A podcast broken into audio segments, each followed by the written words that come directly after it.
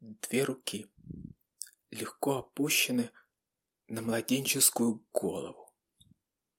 Были по одной на каждую две головки мне дарованы. Но обеими, зажатыми, яростными, как могла, старшую из тьмы выхватывая, младшую не уберегла.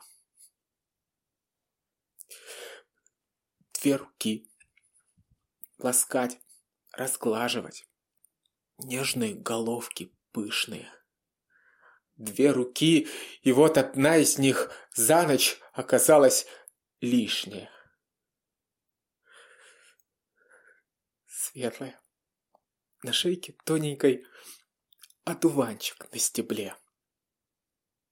Мной совсем еще не понято, что дитя мое в земле.